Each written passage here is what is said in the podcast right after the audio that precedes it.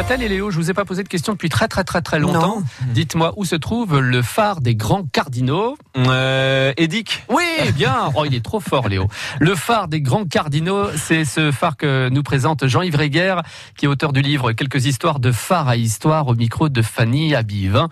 Jean-Yves Réguer commence par nous décrire la beauté, bien sûr, des paysages environnant ce phare. Alors, le phare des, des grands cardinaux, je l'ai appelé le portier d'une des plus belles baies de France et même du monde pour la plaisance avec euh, ses ports de Quiberon, la Trinité-sur-Mer, avec le golfe du Morbihan, on peut considérer que euh, nous sommes euh, dans un endroit très privilégié. Et le portier en question est un peu mal fagoté. C'est un phare mm, qui, ça va mieux parce qu'il y a eu un petit coup de peinture récemment, mais quand même, c'est pas, il n'a peut-être pas eu le traitement qu'il méritait.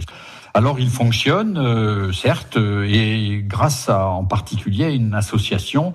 Euh, bon, il est, son aspect extérieur est un peu plus, plus, plus, sa robe rouge et blanche et a été restaurée, mais l'intérieur mériterait aussi un petit coup de, de jeunesse. Ce phare a été construit à la fin du 19e siècle et il avait coûté à l'époque moins cher que prévu. Alors il ne s'agit pas de rattraper l'argent qu'on aurait pu verser à l'époque, mais c'est un, encore une fois une, une œuvre un ouvrage de l'ingénieur Léon Bourdel euh, qui a bien réussi ce qu'on lui demandait. C'était pas un phare très facile à construire. Euh, il remplaçait le fanal d'Edic.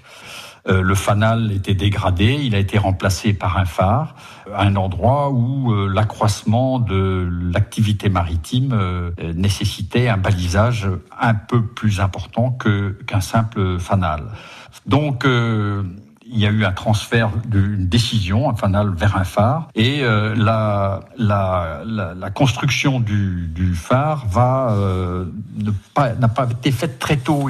Mais à l'époque, euh, quand on l'a envisagé, la France était préoccupée par cette fameuse guerre 1870. Alors la guerre a retardé un petit peu la construction du phare, et il a fallu que après cette guerre, la menace allemande encore en disant, bah, il faudrait quand même que l'accès au port de l'Orient soit mieux balisé. Donc là, il était nécessaire pour le trafic maritime commercial de la pêche et aussi le trafic militaire